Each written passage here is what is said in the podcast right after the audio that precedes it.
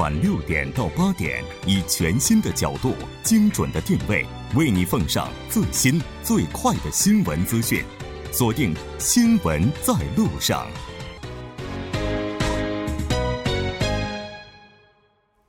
好的，欢迎回来，了解最新热点焦点。锁定调频一零点三，新闻在路上。半点过后呢，马上回来。代沟这个词儿，你明白什么意思吗？啊，代沟多少多少多少都会有一点。说实话，我跟我爸有代沟，就是我爸比我年轻。我然后我爸爸可能就是会，就是避免有代沟，他会去学习一些时尚的东西。哦，真的。对。两代人，两个视角，两代座谈会。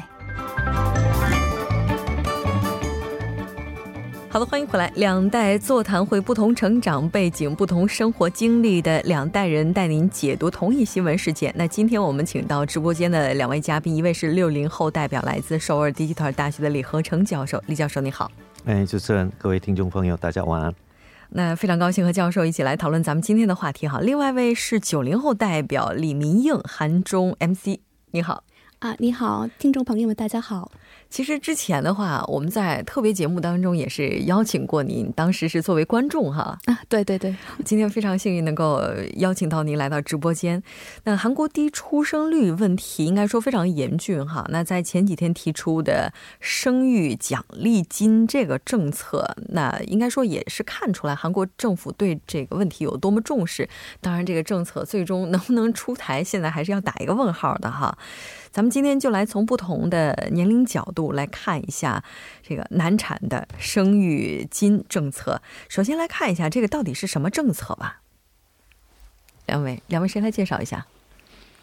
其实这个所谓生育政策，我我是很少听过所谓这个生育政策。嗯，因为我们成长的时候从来没有听过什么叫生育政策。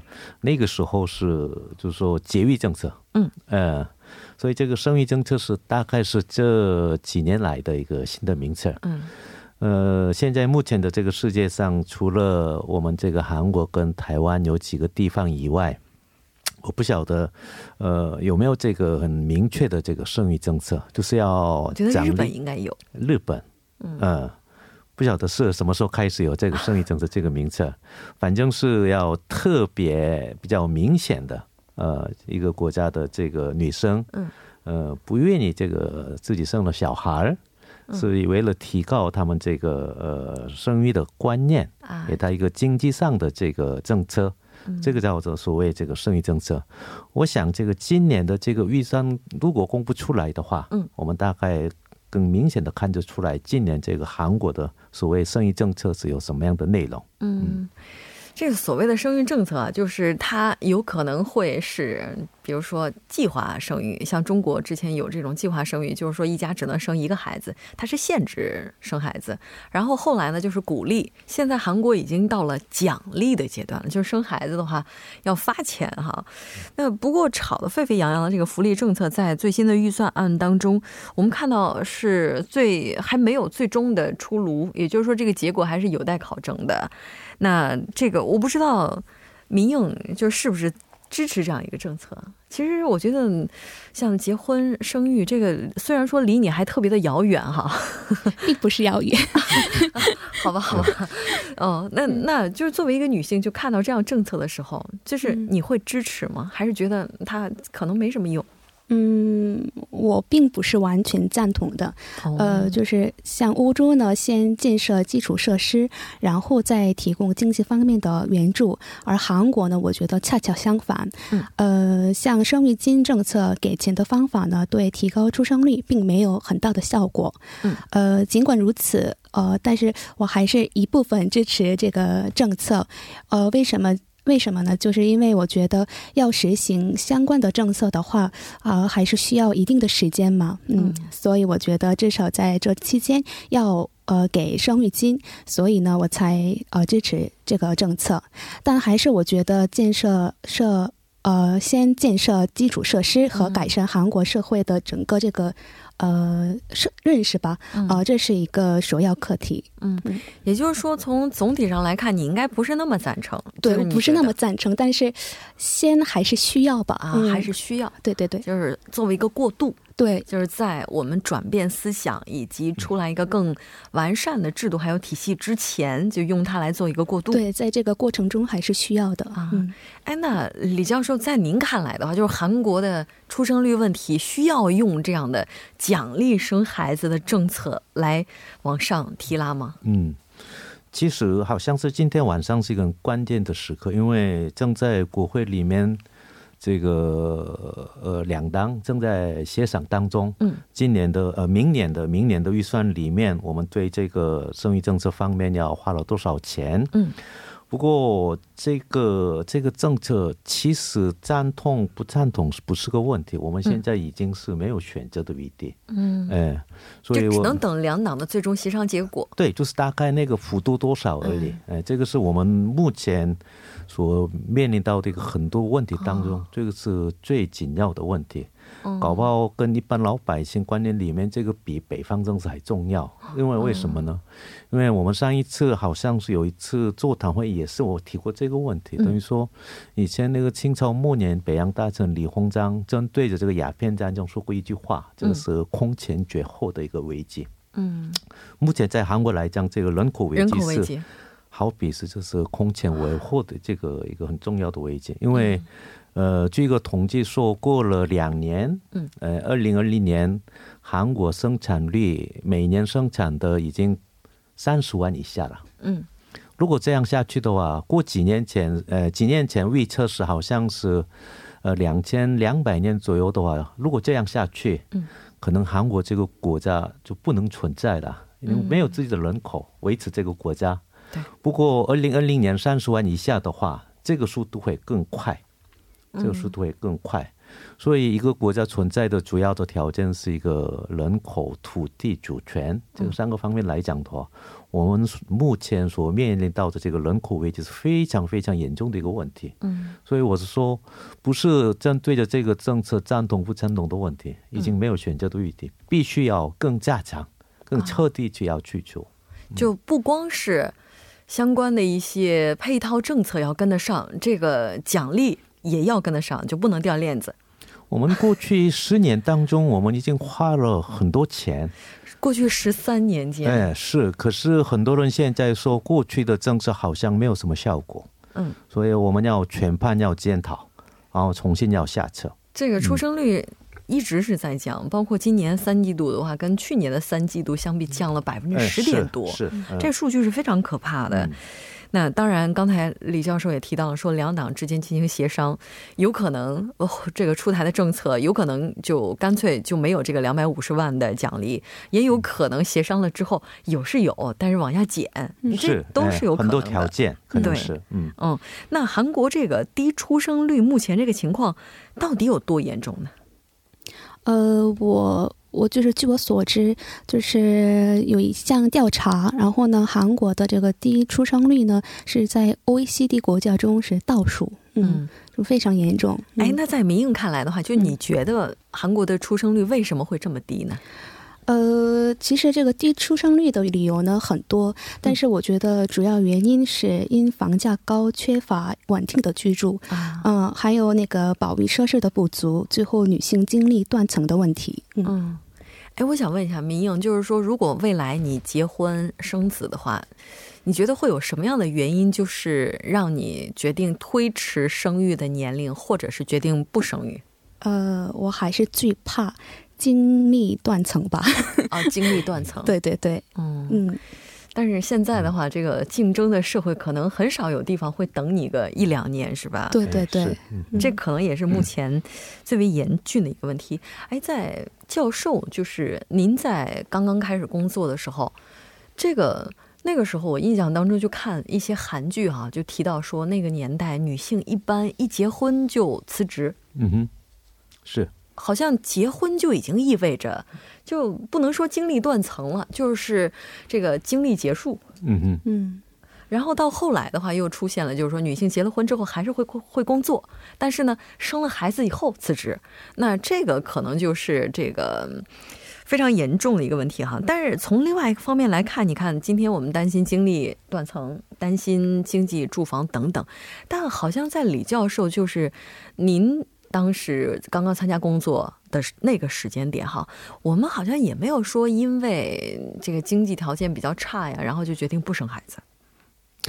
呃，因为过去的观念是因为我们是农业社会，农业社会最重视的是劳动力，嗯，哎，所以为了争取劳动力，每个家庭会生了很多小孩，嗯，而且很多小孩当中只有其中一个稍微有成功了，嗯，这个小孩可以负担这个这个家里的整个整个整个问题，嗯，那现在就不一样了。嗯，现在已经我们脱离了这个农业社会，嗯，而且每个家庭顶多也是一两个。嗯，我们先现在目前所这个探讨的，现在要要生小孩的这个年龄，大概三十岁左右的这个女生，嗯，可能是成长的时候不可能是兄弟那么多，嗯，呃，顶多也是两三个，呃，所以他们跟过去的这个在家里的环境是不一样的，嗯，呃，你不需要这个为了整个家庭。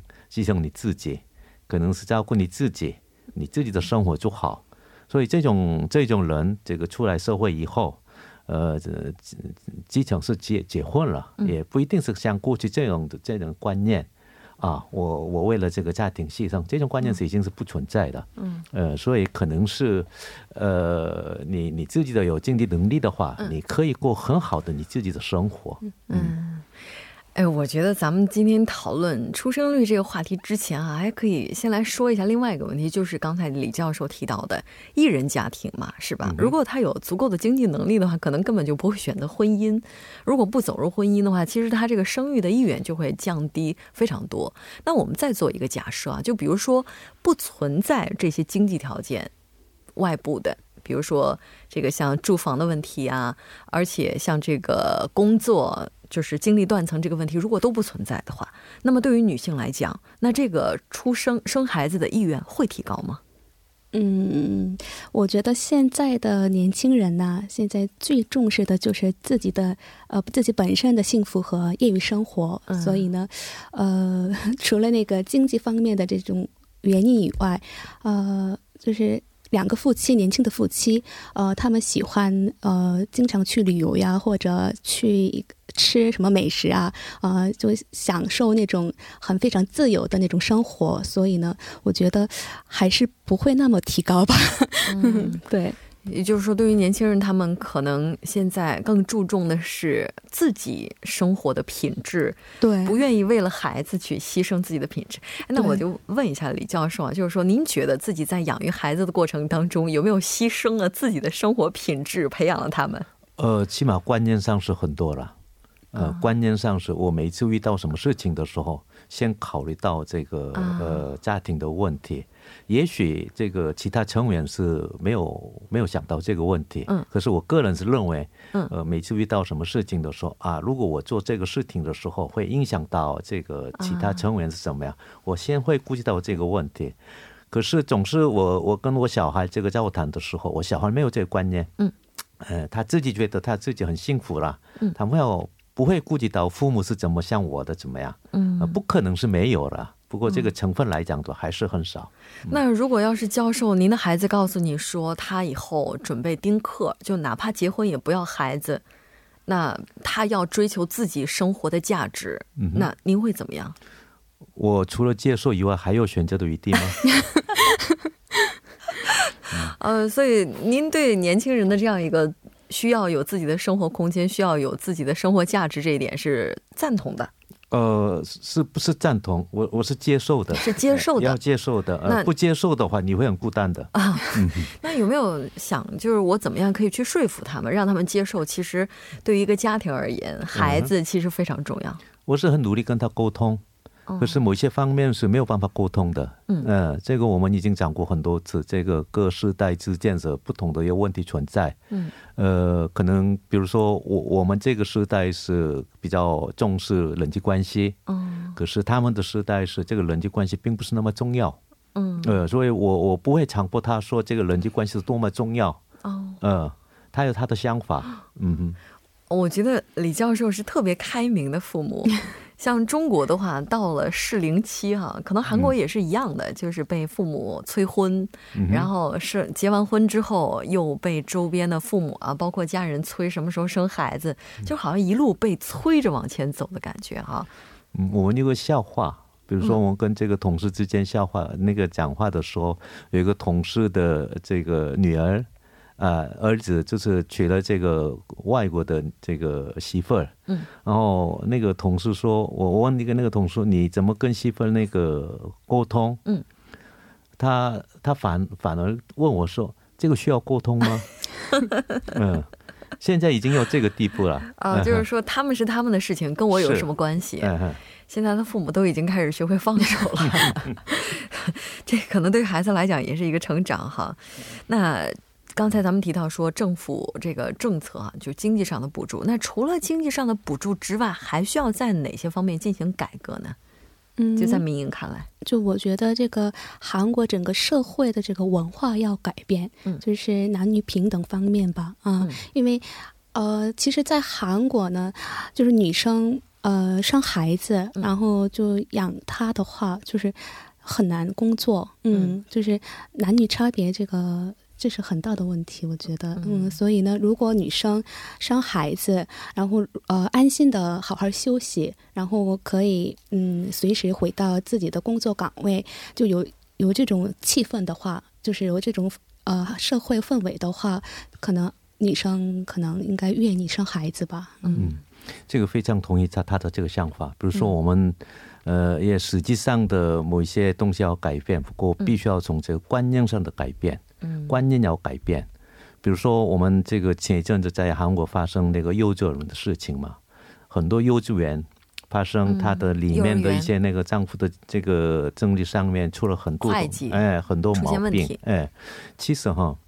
如果那你那个小孩你在工作的单位里面，你小孩的那些这个呃幼稚幼稚的那个设备的话，嗯，你根本不需要那么担心，嗯。可是现在目前的环境来讲的话，那你你的小孩多半是上课在你家附近的一个幼稚园，嗯，你工作单位跟你那个幼稚园的距离非常远，对，所以你你小孩在那个幼稚园里面受到什么样的教育，有的时候就不太清楚。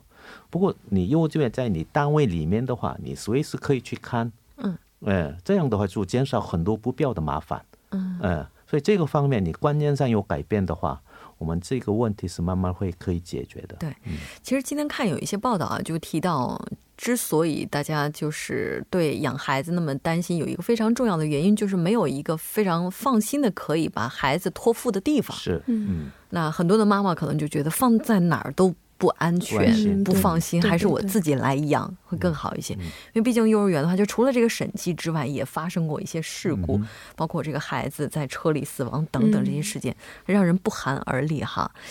目前的话，就是对于韩国来讲，就有没有就是一些可以去借鉴的呢？就其他的，呃，我就是刚刚讲的那种观念上的改变以外，嗯。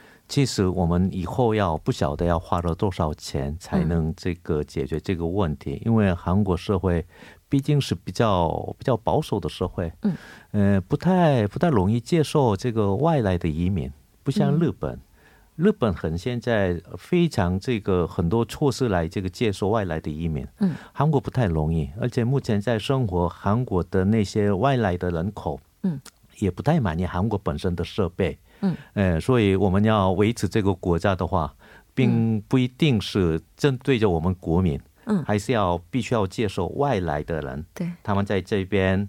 能够很安心的这个生小孩、养育小孩的这种环境的改变也是很需要的。对，像这种移民国家的话，他们可能这个问题解决起来会更容易一些。那其他国家就除了这种借鉴移民的政策之外，就有没有一些韩国可以去借鉴的例子？我觉得日本应该是是日本是一个很好的这个例子，是嗯嗯，所以现在很多这个年轻人嗯。呃，目前在韩国这个工作上不稳定的话，都跑去到日本找工作。可能在他们在日本就接触到比较新的东西的话，他们回来以后，可能韩国社会也是引进他们的方法来解决我们本身的问题。嗯，是的。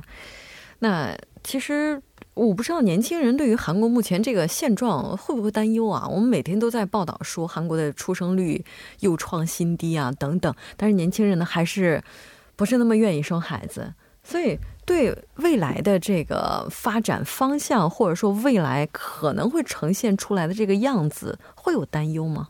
呃，有有，当然有，但是。但是还是自己不不愿意，嗯，对对，对于那个低生低出生率还是很有担忧，很担心。但是呢，呃，不敢不敢，嗯啊，就是经济方面的压力是那个负担是很大的，所以呢，还是不敢吧。嗯，但是好像给人的感觉，这生孩子就不生，真的是因为。没钱吗？因为我们看到韩国这个今年哈也是出台了很多的政策啊，就是这个阿东苏党是吧发了，明年的话还要扩大年龄层，再包括其他的这个各个方面，像这个男性育儿休假的这个休的比率哈，就说明年也有一个目标值，就是要跟现在相比再往上提，像这样的这些政策就。真的能提高目前韩国的现状吗？就是低出生率，应该是多多少少有效果。嗯，不过呃，我刚刚讲过，韩国是一个很很比较跟其他国家比较一个不同的地方是，如果说我们针对着某一个问题要解决的时候，我们这个发挥很强的力量来针针对着这个问题。呃，所以如果我们这个韩国韩国的社会普遍认为这个提高人口危机是一个很大的问题的话，我们会提出来很多这个解决方法来解决的。对，呃，面对这个问题是应该是很正确的现在的这个立场。对，其实刚才最开始明英就说过，这个政策它肯定是治不了根本性问题的，那但是它是一个非常好的过渡。嗯。嗯，那所以在明颖看来，你所期待的韩国这些鼓励生育的政策应该是什么样的？嗯，就是我觉得，嗯，要扩大现在的政策啊，就 是对，就是扩大安心使用的保育设施啊，或者提供公共租赁呃住宅呀什么，还有嗯，可以安心的什么产假、使用产假什么呃育儿假呀什么这些方面的政策需要扩大，嗯。也就是说，现有的这些政策要继续推进，然后还要进一步的扩大。那当然，最为重要的还是刚才两位提到的，大家要认识到这是个问题，对对对，认识到了才可能去解决它。对，非常感谢两位嘉宾做客直播间，带来今天的这期讨论。我们下期再见。好，谢谢，再见。谢谢，再见。接下来关注一下这一时段的路况、交通以及天气信息。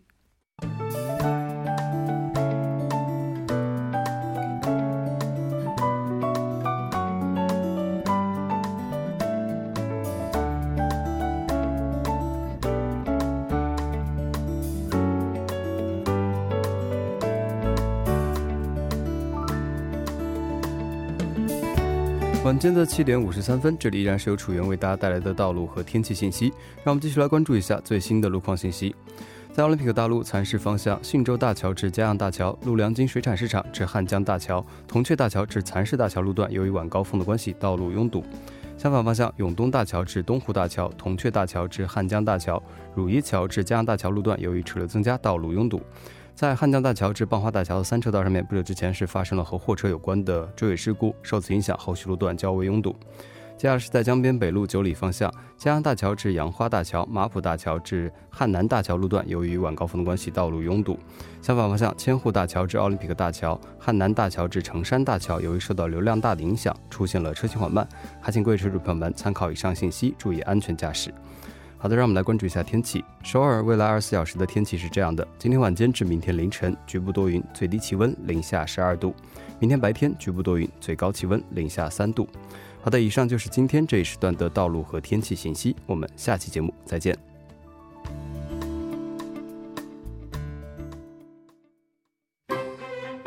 新闻中有你有我，我们一直在路上。您的参与，我们的动力。我们的节目，您可以通过手机短信的方式发送短信至井号一零一三，每条短信会收取五十韩元的通信费用。你也可以登录我们的官网，三 w 点 tbs 点 c o 点 kr 收听更多广播回放。